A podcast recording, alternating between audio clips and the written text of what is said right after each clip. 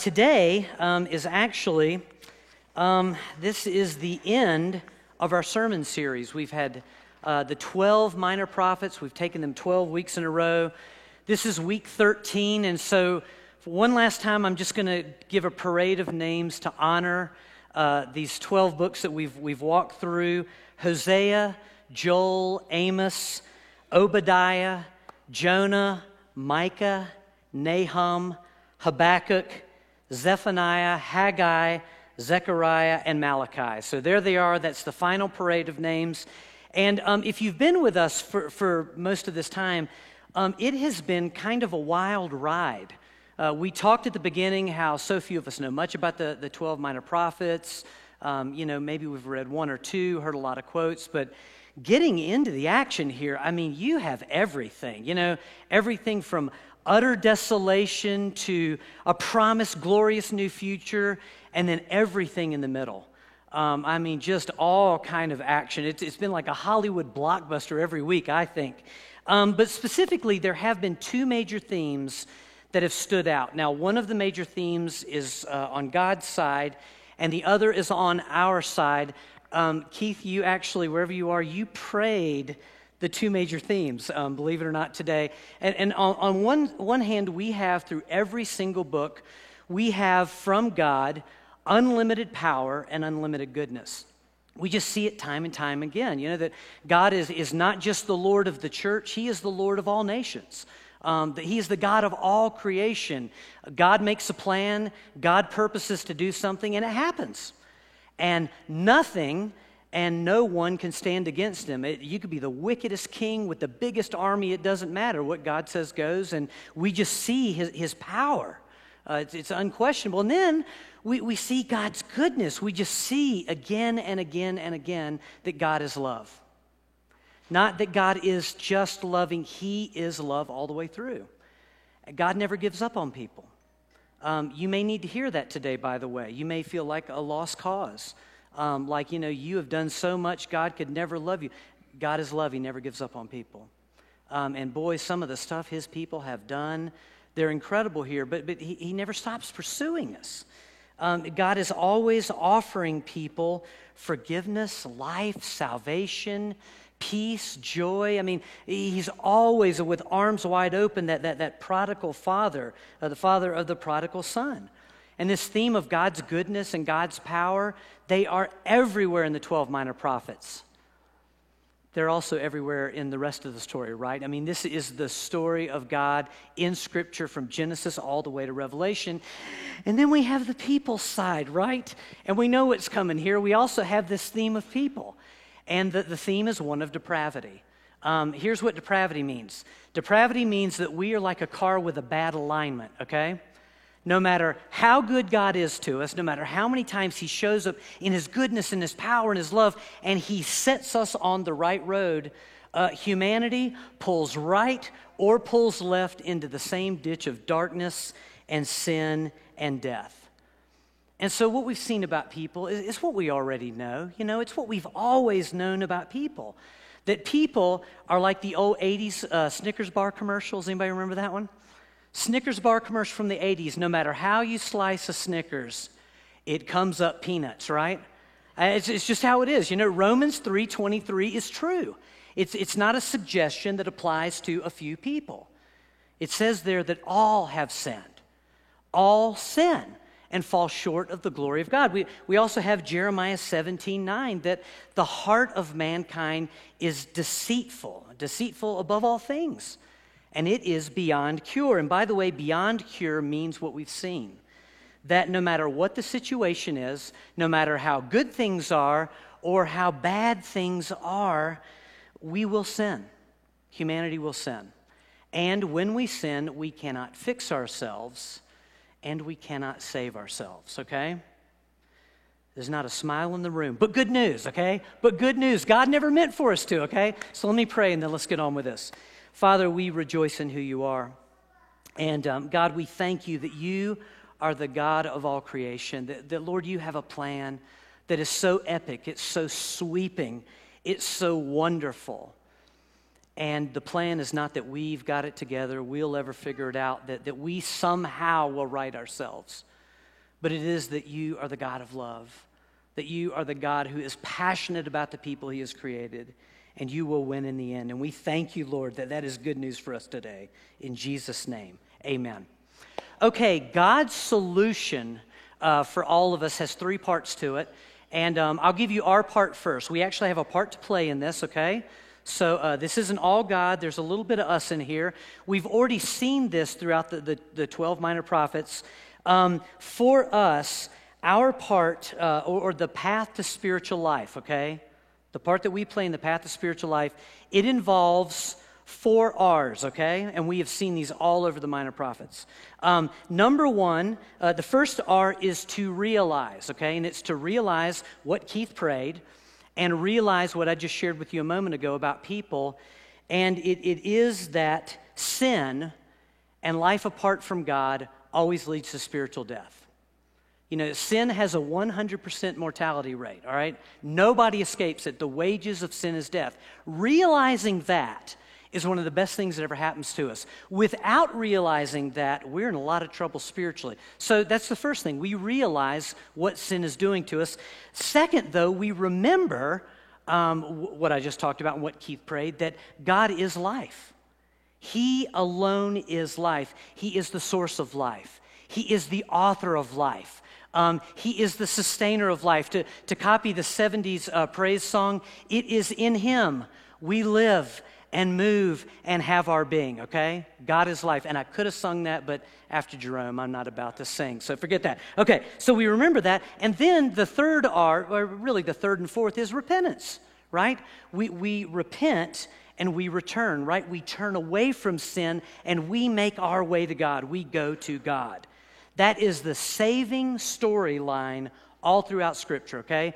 There isn't a person who gets rescued by God that doesn't go through those steps in some way. So, this is absolute for all people. This is the part we play in salvation. Now, there are two more parts, um, and these are God's parts, and you can probably guess what the second one is, okay? It's the Sunday school answer when you're like in first and second grade for every question that's ever answered, okay? Jesus. Exactly. Yes, you got it. It is Jesus Christ, right? Jesus Christ, right? God sends Jesus Christ, his son, and while he is on this earth, Jesus shows us the way back to God. Now, he does that in a lot of different ways, right? He speaks and he talks about the kingdom of God. He gives us prayers like the, the one that Greg just prayed, right? Um, Jesus, uh, he shows people the way back to God through miracles, through God's power, through God's healing, through love, forgiveness. So Jesus shows us the way back to God, but then Jesus opens the way back to God through the cross. Jesus dies in our place. The death penalty of sin, right? We've all earned it. You know, it, it ought to be us, that capital crime. Jesus pays that price with his life on, on, on the cross. And then Jesus lives out the greatest miracle of all time. He rises from the dead, and when he rises from the dead, he breaks the death grip of sin over all humanity. I mean, see why we call it the greatest miracle? I mean, it's incredible. And so, for those who believe in Jesus and receive him as Lord, what happens is we are saved, okay? And we are given everlasting life in place of everlasting death. Now, here's where we start to move into spiritual vibrancy and spiritual, uh, spiritual health, okay? We recognize, too, according to Scripture, that eternal life doesn't begin when this life ends.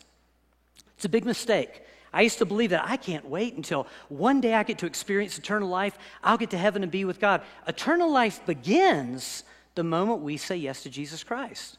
We enter into it even down here in part. And, and it's described, here's how it's described in Scripture. And you'll be able to tell that I went to Bible Gateway and pulled out every single descriptor here.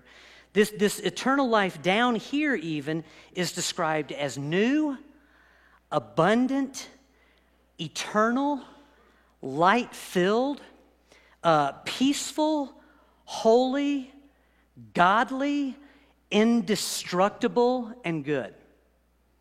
That's quite a string of adjectives right there, okay? I mean, there is nothing, there, there's not a sour patch in that bunch. These are phenomenal descriptions. And it brings up a great question, I think, here, even before we get to part three. And the question, I, I just have to ask it as a human being, is why? You know, God, why would you do this? I mean, I mean, God, why save a people?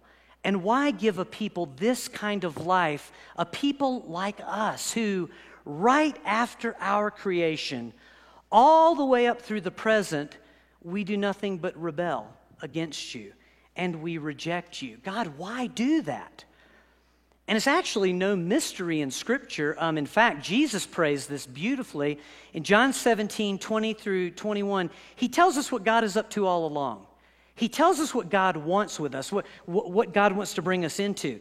And, and Jesus says this I pray for those who will believe in me. Okay, that's us that all of them may be one, Father, just as you are in me and I am in you, may they also be in us, so that the world may know that you have sent me. And so, what Jesus is telling us is that what God wants from us is He wants a relationship of oneness with us. God wants union with us this kind of a unity with us. Paul prays it this way um, Ephesians 3 17 through 19. For some of you, this is your favorite verse. Um, but Paul prays that we will be rooted and established in love, empowered together with all God's people to grasp how wide, how long, how high, and how deep the love of Christ is. That we may know this love, his love, that surpasses all knowledge and that we are filled to the measure of all the fullness of God. Do you know what both of those passages are telling us? That little child just told us, we just couldn't understand. Do, do you know what that, do you know what those passages are telling us? It's telling us that the love, the life, and the light of God are not just facts. They are realities to be experienced in relationship to God. That, that, that's a big deal. They are literally to be experienced in a real, everyday relationship with God. Now, how is that a description for your spiritual life? Does that describe you? Does that describe me? Does that describe most Christians you know?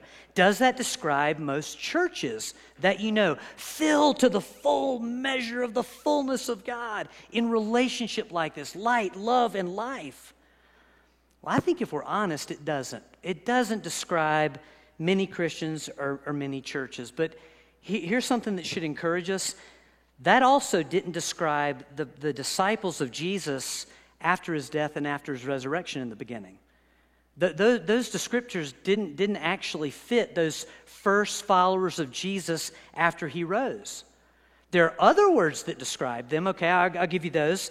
Um, you could say that uh, they were hopeful, but still very scared and despairing.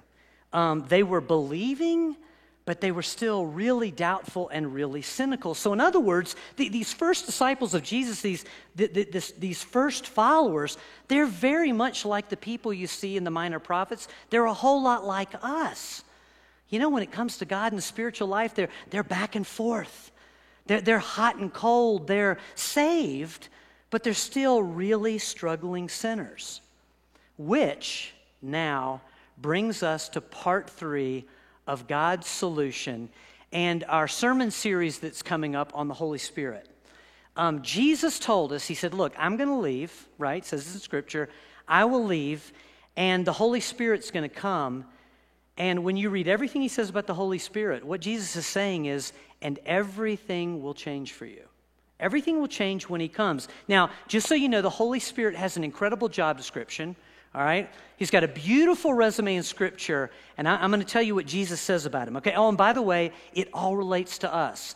Everything the Holy Spirit, okay, Jesus says about him, it, it actually has to do with you and me. He says the Holy Spirit will come and he will do the following He will indwell us, and he will fill us the Holy Spirit will cleanse us and sanctify us. And what that means is the Holy Spirit will actually make us holy.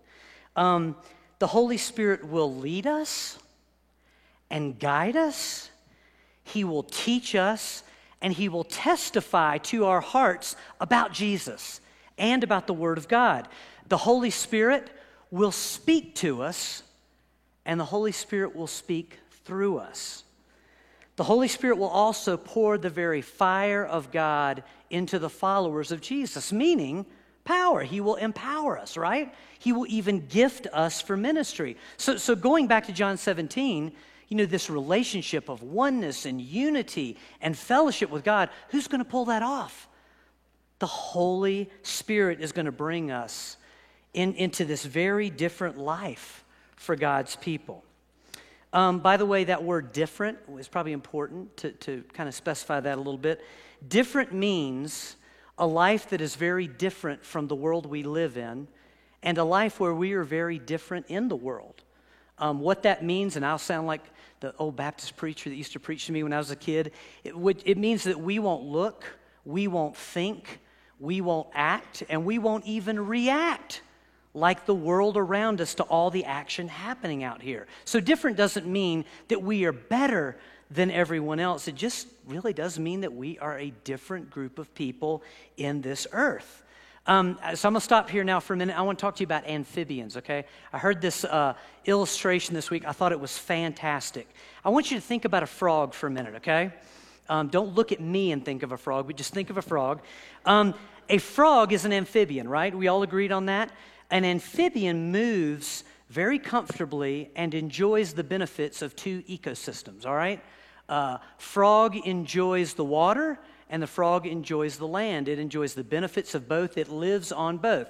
Here's the problem with the frog if you take him and you only leave him on life for his whole life, uh, it's going to be a very short life, right?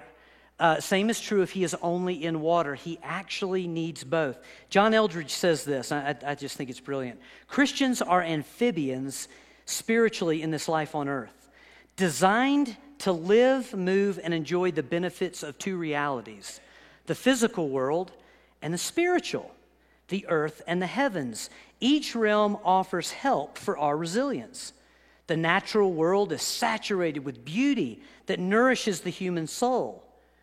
But we're also created to comfortably live in the spiritual, drawing on the supernatural nourishment made available to us through the rest of God's wonderful kingdom. That's what it's supposed to be like for you and I in union with God, in this fellowship with God, in this spiritual life. But again, it doesn't describe enough of us, you know? We look at Christians today and we, we tend to see a couple of alarming trends uh, when it comes to the Holy Spirit. Um, we, we see some Christians out there in many churches that are just, they either dismiss the Holy Spirit entirely or they're just scared to death of the Holy Spirit. You know, as my Uncle Chester used to say, he'd say, you know, if, the Holy Spirit showed up in some churches, they'd slap a visitor badge on him, they'd sit him in the back row and tell him to be quiet, right? They give him a visitor bag. So, so there's that group. And then you have some Christians, though, out there who, who they have a great love for the Spirit, but, but they seem to have forgotten that there's a Father and a Son as well. And neither one of those is a healthy relationship with the Holy Spirit. And so we really want to take this journey together as a people. I'll give you another reason why we're going to spend some time getting to know the Holy Spirit. Um, it, it's because if the last two years have taught us anything, it is the truth of Zechariah 4 6 that it is not by might and it's not by power, but it is only by God's Spirit. In, in other words, Folks, we, just as we don't have the power to save ourselves, we, we, in our own strength, in our own ingenuity, as smart as our session members are, right? As talented as our staff are, as, as great as we, you know, with all of our gifts, we don't have what it takes in and of ourselves to make ourselves live. Um, we, we just don't. It's not by our might or power, but by God's Spirit. And hopefully, we've really seen that in, in the past few years um, hopefully, we have learned in the church that, that when it comes to politics, right? Um, you know, I mean, politics, you know, they have their, have their good and, you know, they, they do a lot of good for us and we all hope for this and that and this kind of leader and that kind of leader. But at the end of the day, politics are never going to save us. You know, you could get every, uh, every policy passed that you want and every person in place, you still have the problem of sin. Politics will not save this world. That's also why some of you wonder. I've been asked, Steve, why don't you talk about politics very often? This is why. We've just got something much more important to focus on, someone so much more important to worship than, than to get caught up in politics. We, have also just seen in the minor prophets that we cannot behave our way into spiritual life. Um, I don't know. I, have known a few people, you know, that claimed, "Oh, I've, I, I, I walk in holiness. I just never sin anymore." Some of the most miserable people I've ever met, honestly uptight, rigid. We can't behave our way into spiritual life. Also, in the church, a real lesson for the evangelical church is programming. You know, we need programs, right? I mean, good programs. The elders are going to get together and talk about that. Discipleship programs. We need a way of doing things. But what the church does so often is we just think we're going to program our way forward. It doesn't work like that. It's not by might, it's not by power, but it's by His Spirit. And so, what we're going to do is we are going to take a journey together into part three, uh, into the Holy Spirit, and it's going to be next, uh, next week, August, all the way through November. And some of you are going, wait a minute, I can do the math that fast. That is 16 weeks of the Holy Spirit. So let me tell you what we're doing. In August, we're going to talk about the person of the Holy Spirit. We're going to look at, at the Trinity, the Holy Spirit in the Old Testament, Jesus and the Holy Spirit, and then the Holy Spirit and, and, and the, the first church. Then we're going to do nine weeks, September and October, on, you can, you can guess this one, nine. Yeah, the fruits of the Spirit. We'll also talk about gifting of the Spirit. We're going to talk about the fruit of the Spirit. And then finally, we're going to take November up through Thanksgiving, and we're just going to talk about life in the Spirit. Well, what does it mean to be filled with the Spirit? What does it mean to be led by the Spirit? What does it mean to be a leadership that, you know, we, in, instead of like coming up with ideas, we actually pray and hear the voice of God together and move forward? So it's going to be a great journey. Um, I can tell by your faces you're excited. I am excited. It's going to be wonderful. So let me just pray for us and uh, we'll just kind of move on from there. Father God, thank you for your goodness. And Lord, we, we just are so grateful for our time in the minor prophets. God, I thank you that your Old Testament speaks to us. It's not dry, it's not stale, it's not about yesterday, it's about today. And thank you. Thank you, God, for how you've shaped and molded and opened our eyes. And Father, we just commit this new series to you on the Holy Spirit. Uh, Father God, we, we want to be a people that, that are filled with your life, your light, and your love. God, we want to be energized. Lord, we, we want to be those who don't just know a lot about you, but we know you. We are known by you. God, we are being changed daily by you. So, Holy Spirit, just come and breathe life into to this series. We commit it to you, and we just thank you for what you're doing, what you're saying, that you are up to much in these days with your people. In Christ's name.